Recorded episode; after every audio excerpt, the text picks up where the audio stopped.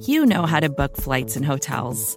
All you're missing is a tool to help you plan that unbelievable travel experience. That's why you need Viator. Book guided tours, excursions, and more in one place. There are over 300,000 travel experiences to choose from, so you can find something for everyone. And Viator offers free cancellation and 24 7 customer support for worry free travel. Download the Viator app now and use code Viator10 for 10% off your first booking in the app. Find travel experiences for you. Do more with Viator.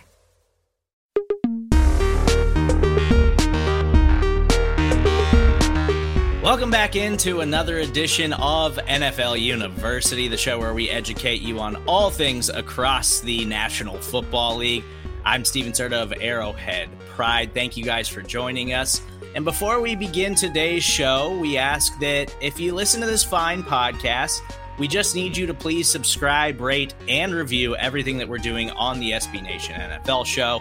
Uh, we're getting you ready for the regular season. Tampa Bay Buccaneers, Dallas Cowboys tomorrow night, kicking off the regular season NFL. Uh, we've got a ton to get to on today's episode. Last week, we previewed the entire AFC. We're going to do that with the NFC this week, go through the teams that we think are most likely to win their divisions, top teams in the NFC, and teams that you should be paying attention to. Uh, so, without further ado, I have to introduce Kyle Posey of Niners Nation, as well as Justis Mosqueda of Acme Packing Co. Fellas, before we get into the NFC, Texans general manager Nick Caserio confirmed this morning on Houston Sports Radio that the team does not expect Deshaun Watson to play this week, but they're going to recalibrate things as they go. Uh, I think it was pretty safe to assume we weren't going to see Deshaun Watson week one of the NFL season. Yeah, I mean, it doesn't seem like Deshaun wants to play for Houston at all. Um, for as much as like Houston is trying to play coy about this whole situation and essentially use Deshaun Watson as an asset that they can trade in the future and, you know, kind of slow play this whole like consequences thing, right? Um, doesn't seem like Deshaun wants to play in Houston at all. So I'd be pretty shocked no matter what happens on the field if Deshaun got on the field at all for the Texans. Um, not just this season, but any season. Yeah, like ever remaining, right? Because what's right. changed since we started this? Nothing has really changed. Uh, Roger Goodell still I mean, things have changed, hands. but nothing for the oh, better. For sure, for sure. Nothing, for sure. nothing good. We haven't seen anything to suggest that Watson's going to be on the field for the Texans based on everything that has happened off the field. And I mean, they just extended or they just gave Tyrod a new contract, and that kind of tells you uh, where they're at with their quarterback situation. So, um, yeah, it's it's looking like RIP for Deshaun in Houston. Yeah, I would be absolutely shocked if we see him uh, suit up for the Houston Texans uh, again this season or, or, ever in the future. Uh, 538, a uh, analytics web website uh, that we haven't really discussed on this podcast, but it was kind of running rampant yesterday on NFL Twitter. They released their yearly quarterback rankings and some shocks on the list, uh, including Ben Roethlisberger coming in at number five. Uh, Andy Dalton somehow being in the top 25 of current NFL starters. Uh, I, I, talked to you guys about this a little bit, and we just kind of had to address it here on this podcast because 538 has provided some valuable information in the analytics field a, a time or two over the years. and this is the worst quarterback rankings list that I think I've ever seen. And there's no way, looking at the data, that you could be like, oh, our algorithm's working properly. Maybe we need to readdress this. Tom Brady, number seven. Bad bot. Yeah. Bad bot. Like, this is, uh, we got to fix it. Tom Brady behind Kyler Murray. What are we doing here? Um, there, there is a lot wrong with this list. So before we talk about that, was there anything that stood out to you, like in a good way, uh, when you guys were looking at this list? No, because I couldn't. I, mean, I, I, could, I couldn't. No, I couldn't focus on anything other than why is Ryan Fitzpatrick above Russell Wilson? Right, yeah, that's like tough. that's that's a pretty big start. And then you start looking up the list, and you're like, Ben Roethlisberger top five. You're like, what? What is even going on here? Um, there is not one human in America that thinks this list is correct, and that's how you know you messed up, right? When no one agrees with you, that's when you know it's bad. I, I think the the key ones, right? We already touched on them a little bit. Roethlisberger at five, absurd, absurd. I, I don't know if he's even an average quarterback at this point, right? He's just a point guard distributor. Um, that's kind of what he is. In Kyler, a half court set, by the way. Right, exactly. Kyler at six. Kyler is fine. I don't even think Cardinals fans think he's a top six quarterback in the league right now. Fitzpatrick at 12. And then, uh, like we mentioned before, Andy Dalton at 24. How long do we have to do this Andy Dalton thing? Tell we're not going to do week two, right? Like we're just we're feeding Andy Dalton to Aaron Donald, right? And then next week we get Justin Fields. I thought yes. this is what we agreed to. This is what we want. This is what the people want. Yeah, that should be the agreement between the Chicago Bears and the rest of the NFL fans in the country. Uh, but we'll see. Andy Dalton being number 24 and in the top 25 is offensive, really, to everyone who's behind him. And that even goes for Daniel Jones. Uh, Jalen Hurts, Trevor Lawrence, Zach Wilson, Mac Jones. Like, I understand we have question marks about those guys and the rookies. They haven't started yet. I'm going to go out on a limb and say Trevor Lawrence is better than Andy Dalton right now. And I don't even need the data or the projections to tell me that. Trevor Lawrence is a better quarterback than Andy Dalton. I mean, if we go based on what we saw in preseason, you're probably going to do the same for Zach Wilson too, right? And shoot, why not Mac Jones? Like they they all looked significantly yeah. better than Andy Justin Dalton. Fields. While we're at yeah, it, I mean, just yeah. yeah, just keep adding quarterbacks to that list. I mean, Kurt Benkert. I mean, where, where does the line stop? I don't know. Oh boy, uh, Kirk Cousins ten. How do we feel about that? That's probably fair. I mean, the thing about Kirk is he's just he's Kirk every game, and that level of consistency is nice, right? It's the same thing with Carr, where people don't want to see Carr or Cousins quarterback their team every week of the season, but over the course of the season, you're like, the fact that you avoided just massive catastrophe games for, you know, 15 of the 17 weeks is actually still a benefit in the NFL because we talk about quarterbacks winning games a lot. Quarterbacks lose games a lot too. Oh, and, the and they avoid that pretty well. And that's why we have Jared Goff solo. That's why there's, you know, Dalton. That's why Danny Dimes is so low on the list because – they all have the negatives, but their highs are just nowhere near what Kirk's highs are. Yeah, but I certainly wouldn't put Kirk, and I, I do think that we kind of are, are a little hypercritical of him as a quarterback sometimes, but I certainly wouldn't put him ahead of Justin Herbert or Russell Wilson.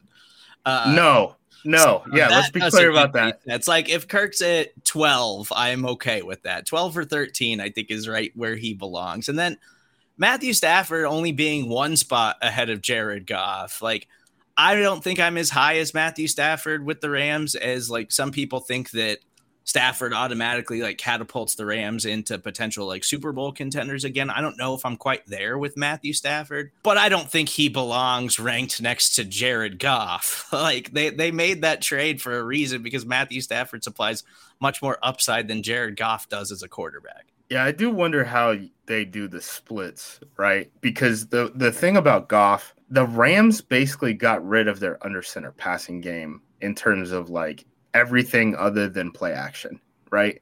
That was kind of like the Rams' big innovation was like Goff can't pass from under center if it's straight drop back. So all we're gonna do is play action. Well, if we're not comparing apples to apples, right, and we're going apples to oranges, and we're just comparing all passes, um, and not having any context, well, yeah, I mean the fact that like Goff doesn't have to do like quick game stuff from under center, and he's just hitting play action, which we know is like more efficient. Like that's not really fair, you know. If if we're just looking at the numbers alone, I don't know looking at this, I'm just kind of like happy, man, because you know people talk about like automation all the time, and they're like humans aren't going to have jobs in five years. we still got it, man. We're going to be able to beat the computers. Like w- we still got an edge over these guys. We're safe. We yeah. are safe. Looking at yeah. this. Yes, this this definitely makes us feel like we're to have jobs for a, a very long time. Uh, a couple other quick uh, news and notes before we get into our NFC preview. Uh, Pittsburgh Steelers quarterback from ESPN's Brooke Pryor uh, says that Ben Roethlisberger is incredibly firm on his team's negotiation with TJ Watt. It's been kind of underreported that TJ Watt was doing a, a Jamal Adams type of uh, stand in, hold out, whatever you want to call it, uh, as he looks for a new deal from the Pittsburgh Steelers. But Ben says TJ Watt should get whatever the heck he wants. He's one of the best players in the NFL, not just defensively and says he took less money so the team could do things like sign uh, TJ Watt. Now, Ben might have done that. I don't really believe Ben because that's not really the Ben of of the past that we've been used to. Ben's kind of always been a uh, throw your teammates under the bus type of dude, but maybe this older Ben is starting to reflect a little bit on the transgressions of his past, and he's starting to become a better person and a better teammate for the Pittsburgh Steelers. Ben saw himself on that as number five on that QB list and turned into a good teammate all of a sudden. Who knew? Uh, he, it's a swan song, man. He's he has nothing. He has nothing else going on right now. He's gonna just ride this out, pump his teammates up, gas them up because this has never happened before, and we have plenty of evidence that this is not who Ben is. But yeah, I, I don't know where this is coming from. It's great. I love it. Support your teammates. Yada yada yada. But where, like, we have to ask why. Where is this coming from? Who is talking for him right now. It has to be like an age thing, right? Like how many years does Ben Roethlisberger have? So he's like, right. No, just bring TJ Watt back. I don't care what happens in four years. I'm not going to be a Steeler in four years. Like, has to be along those lines, I think. And you talked about, you know, it being underreported. I didn't know TJ Watt was having a holdout until like two days ago, frankly. Yeah. Like I, I did not re- like. Does Pittsburgh have newspapers, dude? Like they got like an ESPN beat reporter, if nothing else, right? Like how, how does this not matriculate? Yeah, it's it should be a locker room cancer by now. It's apparently been going on for weeks, and yeah, it was not uh, widely reported until this week. I feel like before the regular season starts. Uh, I did see that like uh, the hangup is that they don't give guarantees to anyone beyond year one, and if that really is the issue, that is such an old timey way of thinking about the cap that I don't even know if that helps the Steelers because the way signing bonuses are structured with you know five year contracts in this league now, it doesn't matter if that second year is guaranteed or not from like a team perspective because the dead cap is so high that you're never going to release that guy you know after year one anyway. So just guarantee the damn second year he's going to make the roster. I mean, that's right. really all the argument is. Like, I know it probably helped them. Like, by April one, is that what the hangup is? Like, if he gets a certain amount know. of money by the new year, didn't Antonio Brown get more than that? Because they they ate like twenty eight million in like dead cap when they traded Antonio Brown or something like that. So I don't know. It doesn't make sense. Like they should probably honestly just pay TJ Watt. And if you're gonna do this Ben Roethlisberger thing, I don't understand why you wouldn't be trying to go all in because like a smooth transition of power is not what I think is uh, going to happen whenever Ben Roethlisberger is told to kind of kick rocks and that, you know, hey man, maybe your arm is starting to fall off, right? Cannot wait for November. this this nice Ben when the Steelers decide, hey, man, we need you to hang it up. That nice Ben's not going to be nice for very much longer. I, I, can promise that. Another quick note from today or, or yesterday, really, the Saints released running back Latavius Murray. I'd expect him to be a, uh, a guy that gets a lot of looks, still super productive player. Uh, who had one of the best years of his career last year, backing up Alvin Kamara.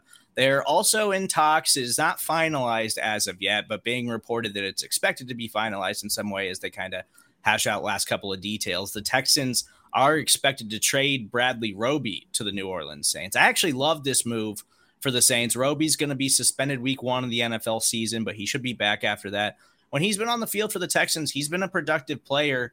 And the Saints have been kind of looking for that other cornerback outside of Marshon Lattimore for quite some time. So I actually love that addition for the New Orleans Saints defense.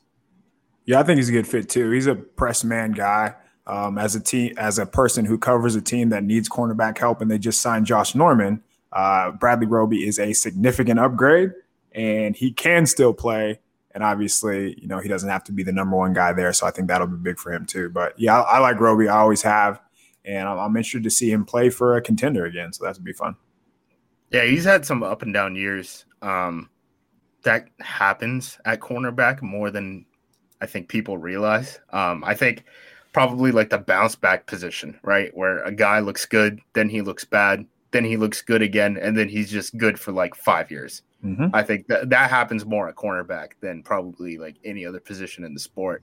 So I understand taking the risk there. Um, definitely hurts them that they can't have him in for week one, but the Saints definitely needed to make a move at DB. And it's interesting, like, what does New Orleans think they are right now? Do you think that they still think they're a contender? Because they're a team that like can't stop, right? They cannot stop themselves.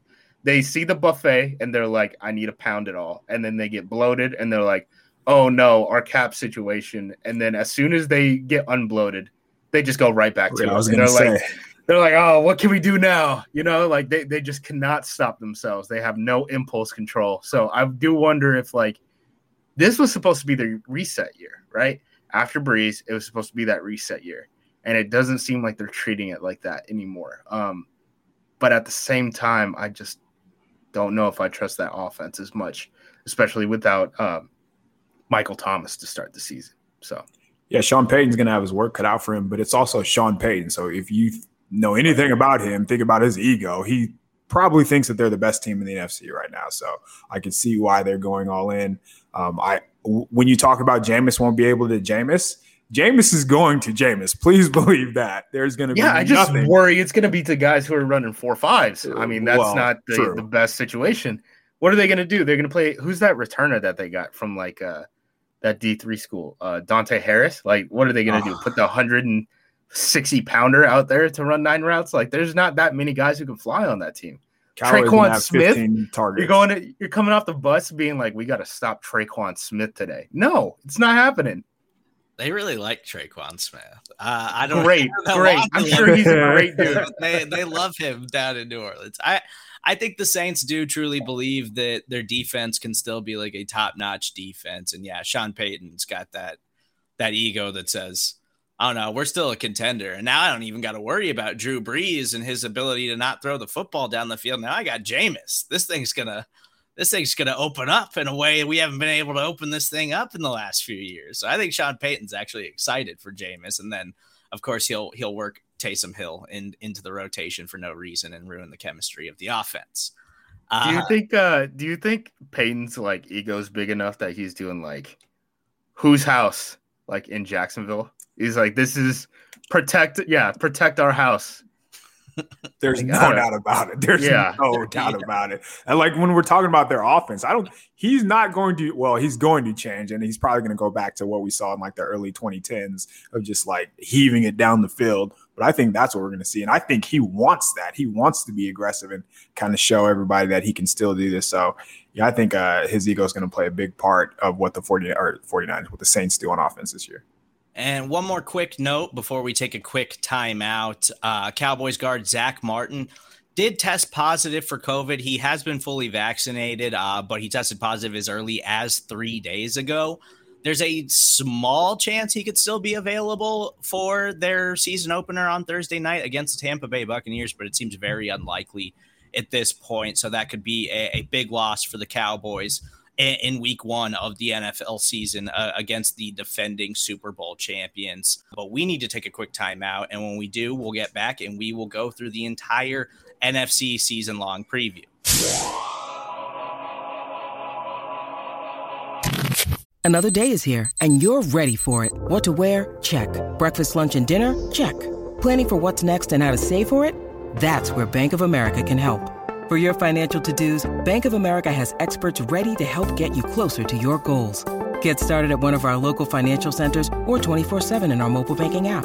Find a location near you at bankofamerica.com slash talk to us. What would you like the power to do? Mobile banking requires downloading the app and is only available for select devices. Message and data rates may apply. Bank of America and a member FDIC. When you need mealtime inspiration, it's worth shopping Kroger, where you'll find over 30,000 mouthwatering choices that excite your inner foodie. And no matter what tasty choice you make, you'll enjoy our everyday low prices, plus extra ways to save, like digital coupons worth over $600 each week. You can also save up to $1 off per gallon at the pump with fuel points. More savings and more inspiring flavors make shopping Kroger worth it every time. Kroger, fresh for everyone. Fuel restrictions apply. I have some exciting news for you, class. Your time starts now. NFL. Crash course? This doesn't happen very often. You're going to enjoy this one. Welcome back into NFL University. I'm Stephen Serda of Arrowhead Pride. I'm joined by Justis Mosqueda of Acme Packing Co., as well as Kyle Posey of Niners Nation. Last week on this podcast, we broke down the entire AFC and projected the teams that we like to win those divisions and, and kind of the teams that we expect to be a little bit better than anticipated headed into the season. We're going to do that this week with the NFC. And I do want to start with the NFC North because it feels like, despite the fact that we like Justin Fields, and if they actually make him the starter, the Bears might be headed in the right direction for the first time in a long time. You know, we kind of expect the Vikings are what they are. The Lions, uh, case to be made, they might be one of the worst teams in the NFL, along with the Houston Texans. So we expect the Green Bay Packers to be the front runner in the NFC North, correct? Especially with Aaron's just letting it all hang this season. This is the Aaron Rodgers redemption tour, quieting all the haters even after he won an MVP last season. Uh, 538's QB1, Aaron Rodgers, right there. Real yeah, quick, I mean, before that- Justis goes, before Justis goes, Aaron Rodgers seems like the type of guy who said, they said I couldn't do it, like fresh off an MVP season. Like, nobody's doubting you. We know you're good. We know you're the best, but he is definitely the type of person that's going to ride that into a successful season. It's like the, the Brady, Absolutely. the Brady, they doubted us. Right. campaign. Yes. We're the full armor, the full armor of, of the petty. Uh, KP's been involved in this too. I mean, you've seen me in like group chats where it's like, Justis, no one said that. I'm just like, nah, man, nah, man, I'm not backing down. It's yeah. all you. No, so Green Bay is obviously gonna be the leader of of this division. Um, I'm gonna start this off like top or bottom to top. Like Detroit was an interesting team, right? Because I thought, you know, s- some of the ways that they've structured that team in terms of like the offense, grabbing like a, a power runner like Jamaal Williams. I I thought that there was kind of potential there for like the Dan Campbell stuff to work early on. Um, the problem with the Dan Campbell stuff, right? If you're going to be that guy, it's not necessarily like rah rah coach, right? But it's a coach that the team rallies around and like you're changing the identity very quickly. You need some wins early on so that people don't lose doubt. And like that sounds get the guys to buy in, right? Yeah, I mean it sounds very dumb, but like these are humans. Like that's kind of like how humans think, guys. I, we've seen this enough in the league where it's like these guys need to win a couple out the gate. The problem is you watch them in the preseason and they just got smoked on the line of scrimmage. Like they're trying to play bully ball and they're just taking punches to the face and the punting. Like that is a bad look. Um I did didn't see what Melvin Ingram did to Penei Sewell. I sure did. Penei Sewell's had some issues, man. Like I I know for a fact that a lot of people um in the league thought that Detroit was actually going to take that Northwestern tackle, uh, Slater. Slater and play him at guard rather at left guard instead of playing uh, or picking Sewell and playing him at right tackle just because of how your footwork fundamentally changes when you're on the offensive line. Like going left to right, it, it's not really a debate about left tackle and right tackle anymore, right? A lot of teams think about positions as left to right because of how their footwork works. So they're more likely to like push a left tackle prospect into left guard than they are to flip him on the other side of the line, ask him to do everything that he's trained through this point in life in reverse and play right tackle, right? And I think that's kind of what you're seeing with Penei Sewell, plus the fact that, you know, he basically didn't play last year. Um, right. I know he had a couple practices, but I think he's going to be fine. Um, there's just going to be a learning curve there. Um, but yeah, it, it they're in a bad spot, and I think they might have like swung and missed on like the construction of the team. And then once you get into like year two, year three of Dan Campbell, and you're like, well, he didn't rally the troops, and we're not doing the thing that like we basically brought him in to do. Uh, I wonder how much buyer's remorse sets in. Yeah. So, what is their offensive identity? Like, what are they trying to do? I mean, they are run they power and ISO, but they get their butt kicked on it right, right. now. And with when, most of the time when you run those type of offenses, you're a play action shot team, or you're going to run some type of play action where you're getting over routes or something crossing the middle.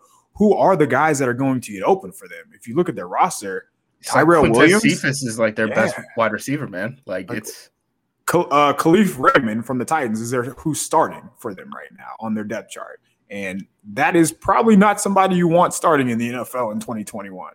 So I man, Jaire gonna clamp him. Clamp him.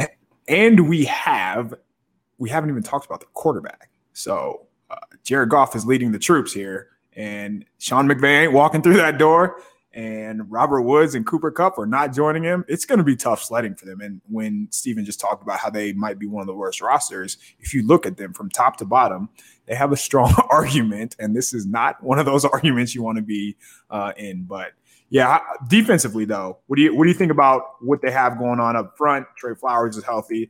Obviously, uh, Okwara, not even sure if I'm pronouncing that right.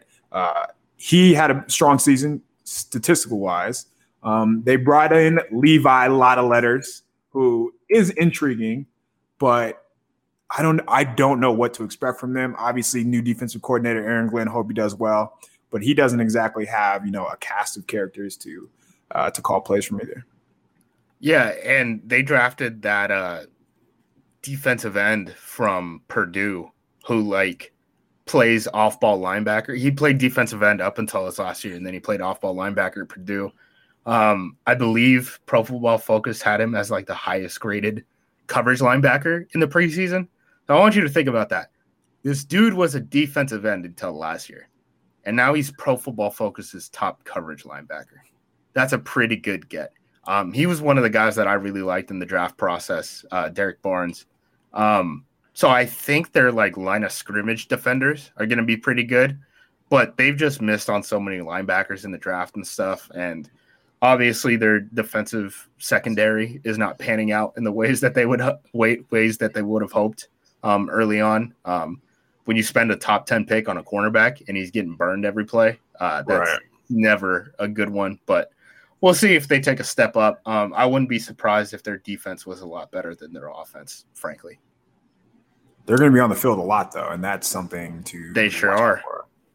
Yeah, I, I don't see how we can feel confident that the Lions offense is going to be good this season. Uh, you know, D'Andre Swift is expected to be ready to for week one, but he has not practiced in a while. He's been really banged up all throughout training camp. So I, I just don't expect the Lions to be a very good football team. I, I am curious how you guys feel right now. Like obviously Packers are number one, Lions are number two in the NFC North but in a world where Andy Dalton gets massacred week one, as we all expect him to, and Justin Fields becomes the starter, and I think we're all we all feel confident that Justin Fields is going to be a very good NFL player. Are the Bears then the second best team in this division over the Vikings? The Vikings still plenty of talent. Justin Jefferson, Adam Thielen, Dalvin Cook. And their defense, they really rebuilt this offseason after they struggled and they got some guys back that are going to be healthy. So you expect more of a Mike Zimmer defense that you're used to seeing. Do you think that the Bears, with Justin Fields, have enough talent to be the number two team in this division over the Vikings? Quick answer no. Justis? I, I think the Bears could be the second team. Um, the big thing with the Vikings is they have now they're so veteran that all their good players they're paying, right? So you're almost getting to the they're they're almost in the same spot that like the Falcons were in after that Super Bowl run, where you're basically just stars and scrubbing it. You know, like that that's what they are. And it's showing up in certain ways like who's going to be the pass rusher opposite of Danielle Hunter? Like it's going to be Stephen Weatherly again? Like is that going to get the job done? So you you have certain things where it's like yeah, you have a great pass rusher, but you have one guy who can get after the quarterback, right? So if we can cancel that, then what are you going to do? It, it's a it's a lot of that on this team. So plus their offensive line is still in shambles. Um, Darrisaw, you know, a lot of people had questions about him coming out in terms of like how productive he can be in the run game and you know, have you guys ever heard his Zimmer press conference? I mean, this guy gets on after every loss and is like, we need to run the ball more. So I don't know how that's going to work out. Um, it'll be interesting. I mean, especially with, you know, the up and down stuff that we're going to get with the quarterback room. And, you know, we we just saw like hey, Zack Martin is going to be out for the first game of the season. Like, what's going to happen when Kellen Mond is going to have to step in if Kirk Cousins ever gets COVID or something like that? God forbid. But not great. Whenever you're trading a like a fourth round pick for uh, Chris Herndon last minute after uh, cuts, you know that level of desperation for a guy like Chris Herndon is always like, oh, things are happening here and people are anxious. So who's this young talent on the Bears outside of the quarterback that they just drafted? Because it's a quarterback league. I don't know if you've watched football recently, KP. It's quarterback league. Quarterbacks make a huge difference. I don't know, like Justin Fields scrambling and then being able to throw on the run after, you know, he makes up for uh, an offensive line breaking. I think that changes a lot in the game. Like their defense, their defense has a lot of weird stuff going on. Like Desmond Trufant uh, got cut. Um, I think that was surprising to a lot of people. So this isn't that same defense that like Khalil Mack's first year um, was built around in in Chicago, but at the same time, it's not a bad defense. So if you're getting above average defense plus quarterback who can make plays on the move, I think that's enough to be better than what Minnesota has right now, frankly. Justis telling us that Vic Fangio is no longer there, and that makes a difference. Is the groundbreaking analysis why he is the leader? Un- understatement, yeah. Um, so I watched the Bears defense over the summer, and obviously Pagano's not there anymore, but they did some funky stuff where they are on the coverage on the outside. They are funneling everything to the middle, but there's nobody in the middle picking up the routes. It was really weird. Um, obviously, Khalil Mack is Khalil Mack. Uh, Jaylon Johnson played well on the outside.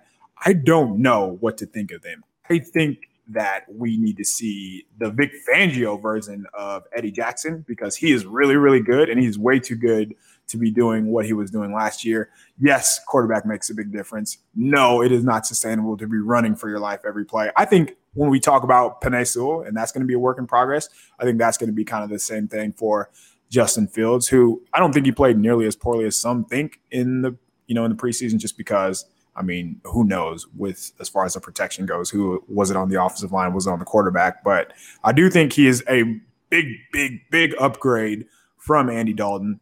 I just think that they have plenty of holes on both sides of the ball. And I think maybe maybe it comes back to just trusting Kirk Cousins, which is a wild thing to say, especially right now. But I, I would trust what Mike Zimmer does on defense. And I I, don't have the schedule in front of me, but I think there's a better shot of the Vikings finishing ahead of the Bears this year. What, what's the win total for both of those teams? I don't have that in front of me. Maybe that will be a uh, will be a better sign of how good these teams will be. Well, and I, I do think there's something to be said for the consistency of what we know we're going to get from Mike Zimmer and his coaching staff compared to the Chicago Bears coaching staff and the ups and downs that uh, head coach Matt Nagy has had as their play caller. And he can't really confirm, like, yeah, I mean, we might mix up play calling headed into the year. Andy's our guy. Nobody wants Andy to be the guy, but Andy's my guy. Like, that stability does make you worry uh, uh, about the Bears and their decision making in general. Whereas, like, you know what you're getting from Mike Zimmer. Mike Zimmer, you can bank on him being a stable head coach and, and, making like rational decisions, which it doesn't seem like the Bears are doing very often these days. Uh, Vikings eight and a half, Bears seven and a half. So it's okay. pretty tight. Yeah. Um, yeah, I mean Zimmer's great. If Zimmer ever gets canned or frustrated enough to just like leave the Vikings, um, he will get hired as he'll he'll get a call to be offered as a defensive coordinator before he puts his keys in the car. Right. Like, by the time walks out of the building. No there's there's no one who does hot pressures, which is like uh third down, right? You you do a funky look to force a team to throw a ball to a specific area, and then you basically just trap trap that ball, right? You trap that ball before it gets first down. No one is better at that than than Mike Zimmer he's by far the best guy at, at designing and calling those plays um, on the defensive level in the NFL right now. It seems like you know what's coming, and offenses still fall for it too. Uh, whether that's because they got like six guys walk down to the line right. of scrimmage, and you have your guys spread out, and you're like, what can you do? Because we can't run on it, right? We can't protect it, so we have to throw through it. But where are we going to throw through it? Well, we're going to throw where you're not but then they just trap it. Like yeah. it, it's a, it's a very hard thing to handle, um, he's, especially he's when he can bluff it and he can do all that. You know, every third down. It's it's not like a a one off specialty thing. Like he is coming into the game knowing like this is what I'm going to run against X on third down. So to to the point of having the Vikings over the Bears, I trust Zimmer and what he's going to do because of like they're always good on third down, even if they don't have a, like a great talented team. Uh, they get off the field on third downs, and that makes a difference. And just as you mentioned, like they're going to walk two guys up in the A gap. They're probably not both going to come. One of them is going to run underneath the throw, get a tip, maybe a turnover. But uh, yeah, I like what he does, and I think that's going to be the difference. I want to transition to the NFC East because I feel like we could do a podcast just on this division alone. Uh, it seems almost inexplicable that there's a single division in football where you just never really know what you're going to get out of these teams year in and year out. And it seems like every year there's a 500 football team that's got a chance of winning this division. Uh, the Dallas Cowboys, at least for me, have to be the favorite in the NFC East this year with Dak Prescott, assuming he's healthy and uh, looks like he's the top five quarterback that I believe him to be, even with the question marks on their defense. And then after that, there's a lot of question marks where it's like a lot of upside here and there with teams like the Giants, Eagles, and Washington. But I am struggling to really diagnose what I can bank on any of those teams doing consistently week in and week out. And so I'm, I'm, curious how you guys feel about the NFC East. And do you believe the Dallas Cowboys are clearly the best team in the division the way that I do? Who's their coach? Mike McCarthy. Ah, okay. Um, I remember yeah. that guy. Sounds familiar. Um, no. So the reason I say that, first of all, I, for some weird reason, maybe it's just because of the other teams, I think Washington is a team to beat. Um, Fitz Magic guy here, but I, as far as Dallas goes, think they are far too vanilla. Like they do not put their skill players in the best position, and then they have to play defense, and that does not go well for them. So I'm not as high on Dallas, and I know they have tons of talent. I know if like if anybody else was calling the plays, I'd be much higher on them. But we we know what we're getting out of that offense, and despite having a top five quarterback, despite having three legitimate weapons on the outside and Zeke, their offense is just far too stagnant for me. And I think Mike McCarthy gets himself in a bit of a rut, and it's going to cost him when it counts. Um, Justis, you were shaking your head on Washington. I want you to argue so I can tell you why you're wrong. Ryan Fitzpatrick. Okay. The quarterback league, KP. It's a quarterback league. Great. That's it. That's it. That's it. They got Ryan Fitzpatrick at quarterback. They're not. They do have Ryan Fitzpatrick at quarterback, and there is a chance that he plays decent. He does I not feel like we've been doing, We're 15 years into or 20 years into this Ryan Fitzpatrick thing. Oh, every offseason, every offseason we say, "Hey, man, they got a chance because they got Ryan Fitzpatrick," and um, then no, the no, regular no. season comes and it doesn't happen. I'm high on Washington because they have guys on the other side of the ball. I think that their defensive line's crazy. crazy. Yeah, like they are stacked, stacked. And William Jackson is an upgrade from Ronald Darby. Who knows what you're going to get from you know Landon Collins?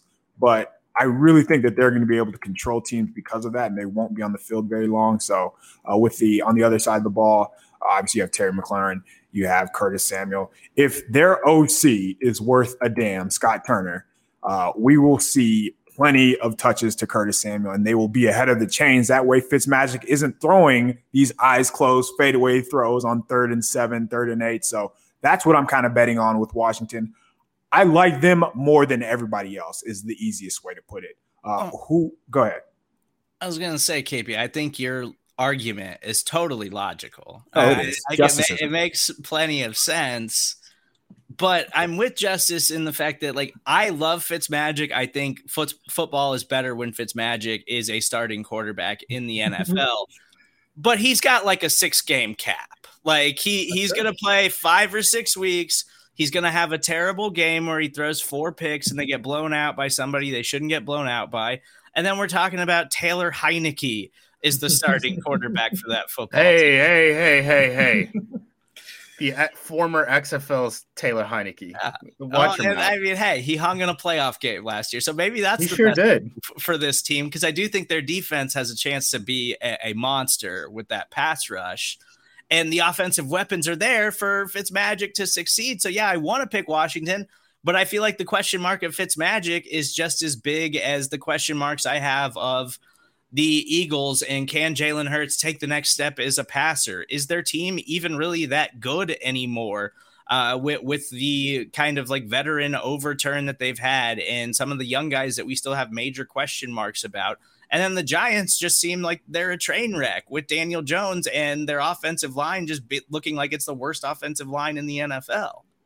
So The let me ask you this: It's a keep quarterback league. We have Dak Prescott, but he has Mike McCarthy. So we have to say Mike McCarthy when talking about Dallas. Mike McCarthy, Dallas. Danny Dimes, New York. Ryan Fitzpatrick, Washington, and Jalen Hurts, Philadelphia. Which of those four names do you feel the most confident of? Dak, Prescott. what are you talking about? No, it's Mike McCarthy is the answer. No, we're not talking about Dak. You can't cheat. It doesn't. Aaron Rodgers had Mike McCarthy too. He won the division a couple times. I don't know. Do you watch football, KP? Oh, what do you. What do you think this league is? I just cannot wait to be right at the end of the season when we play this back and Dallas Okay. is like seven and ten, and Washington is like, Seven and, and I'm not and I'm not saying Clip that it. they're going to be it. bad. Put it on Twitter. Well, uh, they will not win more than nine, eight, nine, eight games, whatever it is. They're not making the playoffs. They're not good. They have talent, but that doesn't mean they're good. They don't have to be good to make the playoffs. Neither does Washington. I'm not. I'm not. I'm not saying that Washington is going to be this juggernaut. I'm just saying they're going to be one to two games better than everybody else because everybody else is not good. They play a tougher schedule, KP. I don't know if you remember last year, but they, they made it to the playoffs, so they get Yeah. one seed. That is a big deal, and that does matter. And yeah, I don't have the schedule in front of me, so that is a fair point.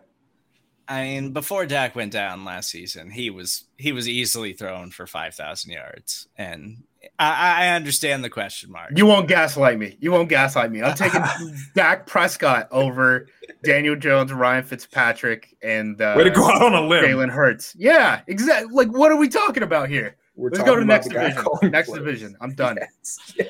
All right, the uh, from probably the worst division in football to maybe the best division in football, the NFC West. Uh, San Francisco 49ers, Los Angeles Rams, Arizona Cardinals, Seattle Seahawks. I think every one of these teams thinks that they can be a playoff team, Super Bowl contender caliber football team. I in no way believe the Arizona Cardinals are a Super Bowl contender, maybe a playoff team if some things fall their way. Uh, I think this division is more about the Rams and the 49ers this season than it is the Seahawks.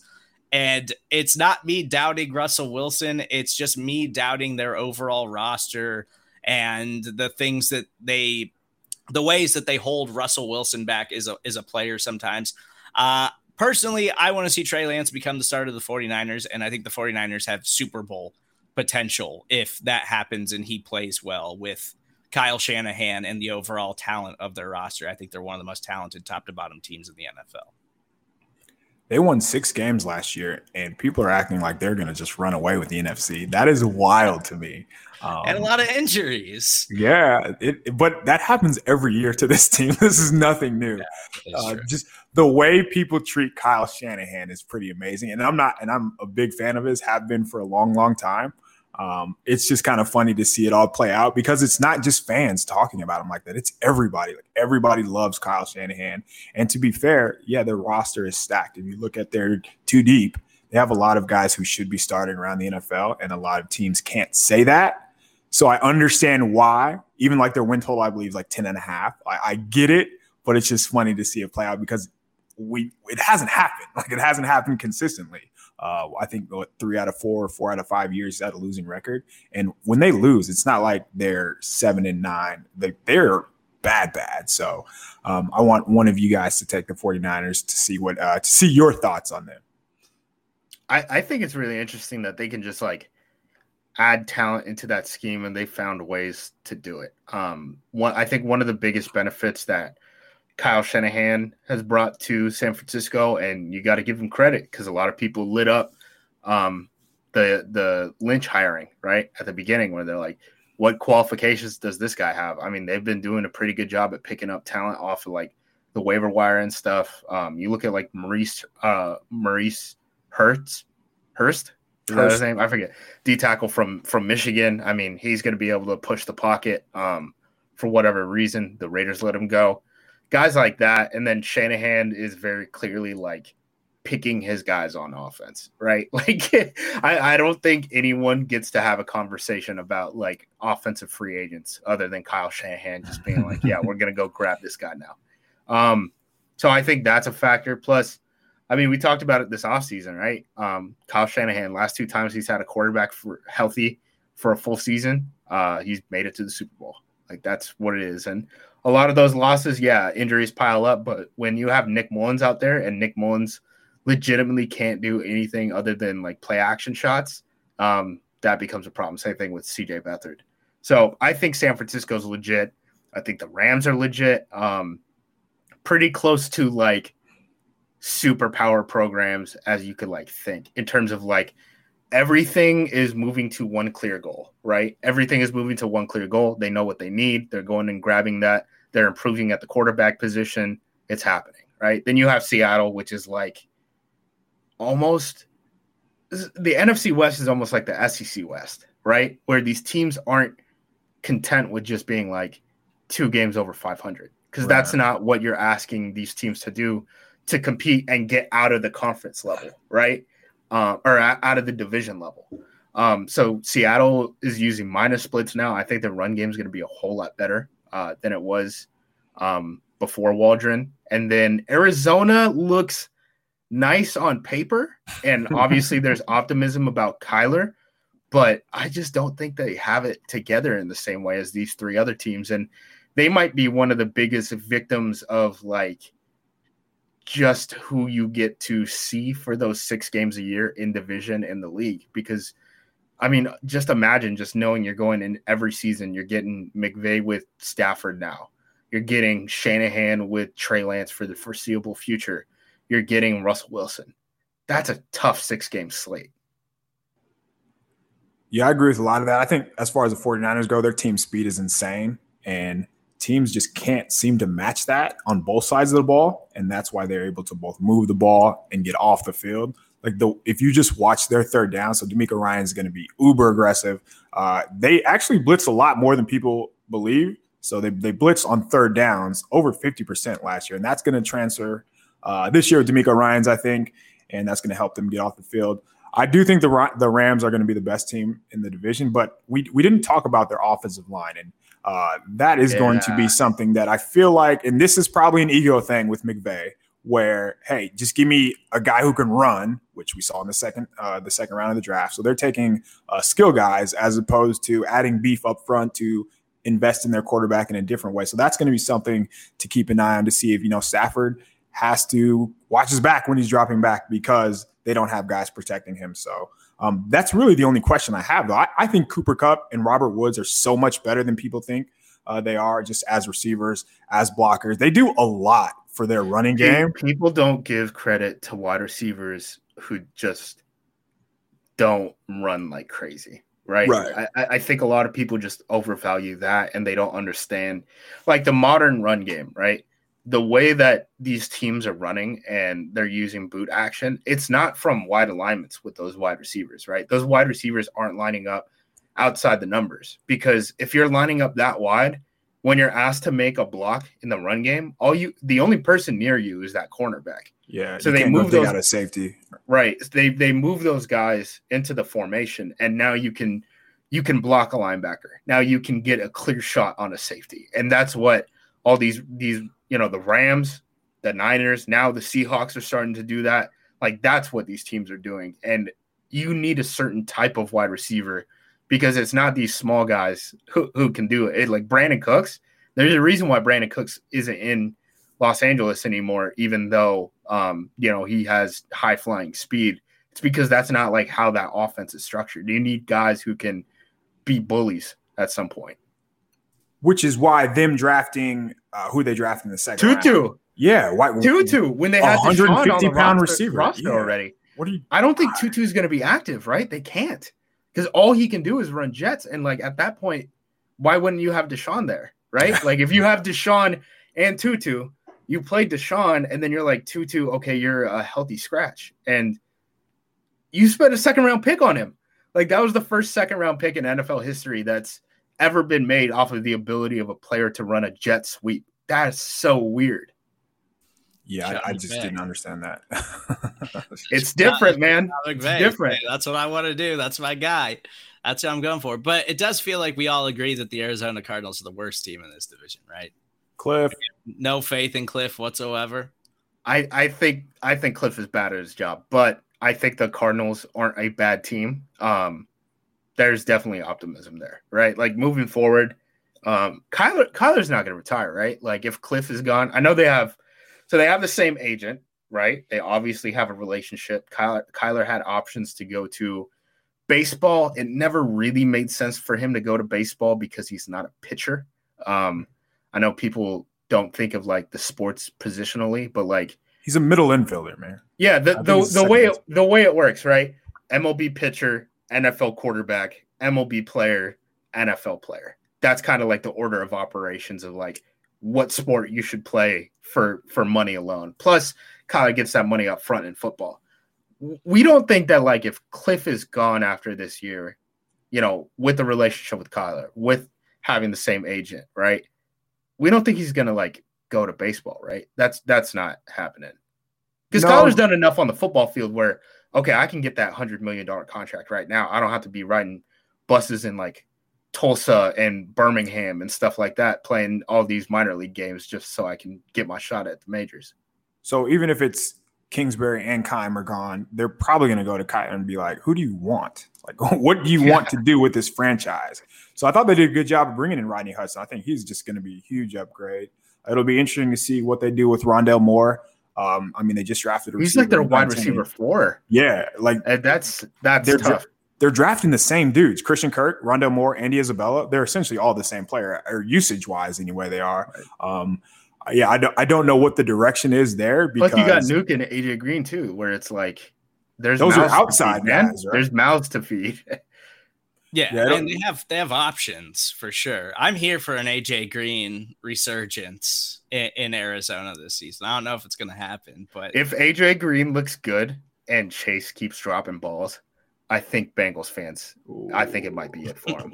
like I think that might be the breaking that. point. Just found something new to root for. But what happens if JJ Watt goes down and now you just have Chandler Jones? What happens if Chandler Jones goes down and now you just have JJ Watt? So right. letting uh what who's the guy uh, who had a bunch of sacks last year. I forgot what his name is off the top of my head. Oh, the like uh, 230 pounder. Yeah, yeah, yeah. So just not not having a different edge rusher and relying on JJ Watt, giving his injury history, that's uh, risky. But even riskier is probably their secondary, and that is going to be a big reason why I would be out on Arizona, knowing who the offenses that they are going to face in the NFC West without investing in your secondary. What do they do instead? They took a linebacker in the first round. It just doesn't seem like there's much of a, a plan for what Arizona wants to and, do. And those guys are confused too. Like you can watch them in the preseason and Simmons and uh they're inside backers, Collins. you mean? Yeah.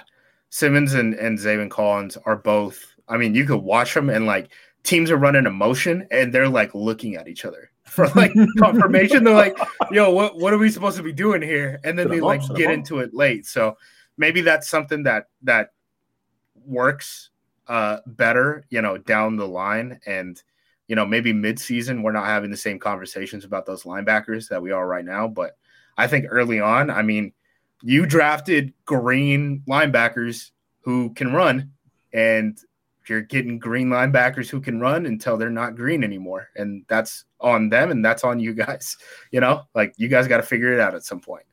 Yes, and that Arizona Cardinals secondary gets Julio Jones and AJ Brown in week one of the NFL season. Torch. Uh, that's that's the one game where I'm like over.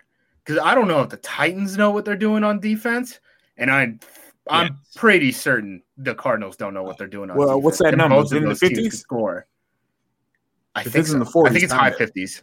I think get, it's high 50s. Get Julio and AJ Brown into your week one fantasy lineups. They should have been already, but they're going to be absolute monsters. That's a mismatch, too, because like the guys who can cover in Arizona are small dudes. Yep. Small. That is slow. a tough task when you have bully ball, uh, Julio Jones and AJ Brown.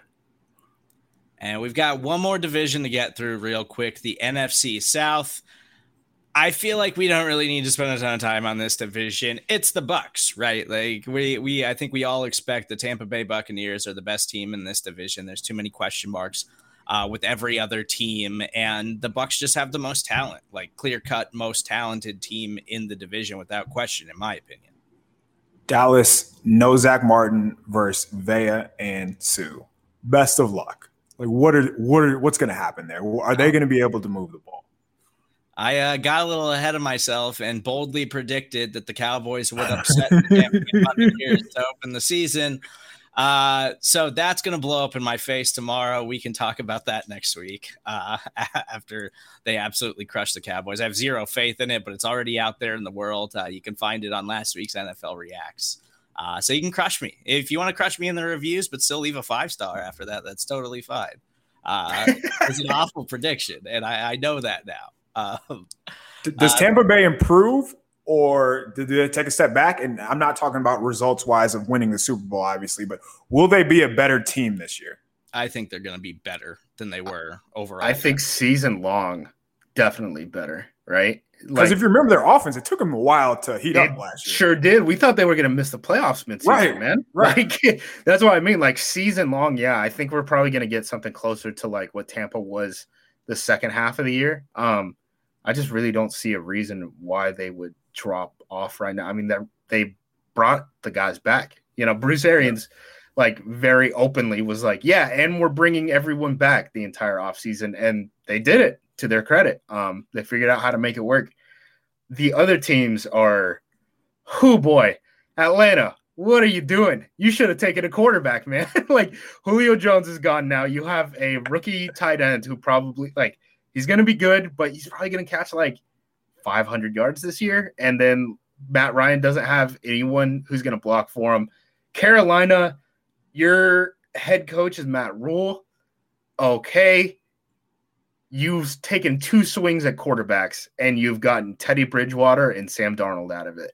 If Sam Darnold doesn't work this year, do you make another quarterback switch? If you do make a quarterback switch, does Matt Rhule get to make a third choice for quarterback in three years? Obviously, they were planning for the Deshaun Watson stuff. And then when the allegations came out, their plans had to change. Um, that's a tough situation to be in as a team, but you have to adapt, man. And then New Orleans, we already ta- touched on them a little bit. I think in the secondary, they're a little suspect. I don't think they have enough speed at wide receiver. Michael Thomas not being there early on in the season hurts. I wouldn't be surprised if New Orleans was almost like uh, like kind of almost what we saw from Tampa last year, where the first half of the season it looks ugly and you think that they're not going to be in the playoff race at all, and then second half of the year, you know, they get Michael Thomas back. You know, teams realize, hey, it's really hard to cover two slot receivers when the slot receivers are Michael Thomas and Alvin Kamara and then they just start getting rolling uh, behind that offensive line and defensive line and make like a wild card or something like that. Yeah, it's hard for me to be down on the Saints knowing who they have as the offensive line and who's calling the plays. So just right. with those two pieces alone, I feel like I just worry about speed, man. Speed no, of wide receiver is is gonna hurt them. I think they if if there was like a wide receiver who like he's on like a 0 and 3 team, right? Week four, he's like, damn, I want to trade. I'm on the last year of my deal. Like, send me to a team that could like maybe contend and New Orleans could get a couple wins and, and be in that conversation. I think that would be really nice for him. You so, know, like Brandin Cooks. Brandin Cooks back to New Orleans.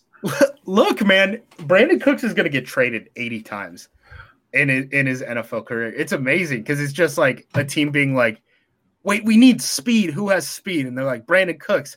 And for some reason, no one likes him enough. Like teams like him enough to trade first round picks for him several times, but right. not enough to keep him on the roster for like more than t- three consecutive years.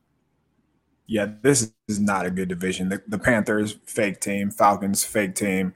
Uh, Saints will be fine. I think that is actually a really good comparison for the Saints. It'll probably be a struggle at first, but they need to figure out their identity. They have a new uh, new quarterback. They have to see what Jameis can and can't get away with. Jameis has to find out what he can and can't get away with. But I think I do think they'll figure it out. But the, like, they're not going to be better than Tampa Bay. Tampa Bay brought back everybody and added Joe Tryon, who is, I feel like he's going to be very, very good. And it, it would have been tough for him to go to a better situation too. So yeah, they're going to be tough to beat. Uh, who's going to be who's going to be the one seed in the NFC? Tampa. Yeah, I think it's Tampa. I think it's about I think it's Tampa, and then Green Bay is probably the conversation for the two seed. Um, I just think the the NFC West has teams that like talent wise, right? I think could keep up with those those squads, but the strength of schedule of just like you have to play the NFC West for six games. I think yeah, they'll beat up on each other. Yeah, they're just going to take bites out of each other's legs, like Dan Campbell was talking about, right? Or knees the 49ers do have the last place schedule and that extra game does come against the AFC North which is against the Bengals though. So that like if of all the teams they would be the one to come out but I think it's going to I actually was leaning Green Bay um, just because I know it's hard for you know teams to repeat. So I think Tampa Bay I mean they're going to be good obviously but it's going to be between Green Bay and Tampa Bay but I would go Green Bay um, just because I think everything comes together for them. And what my uh, my thoughts on Mike McCarthy compared to who their current coach is. It's just night and day, man. So yeah, I think they're gonna be pretty good. Oh, my my early prediction, I was leaning 49ers to be the number one seed in the NFC, but uh, the more Tampa Bay brought everybody back, the more I'm getting sold on the idea that they're just going to be better. They're not going to have that slow start to the year this year, I don't believe, like they did last season. I just think they're the clear cut uh, best team in the NFC. It's hard for me to pick against Tom Brady right now, but uh, he's Kyle Posey of Niners Nation. You can follow him on Twitter at KP underscore show. He's Justis Mosqueda of Acme Packing Co. You can follow him at JUMOSQ on Twitter. I'm Stephen Serda. That's where you can find me. Thank you guys so much for joining us. We got week one NFL on tap tomorrow night, season getting underway. We'll talk to you guys next week.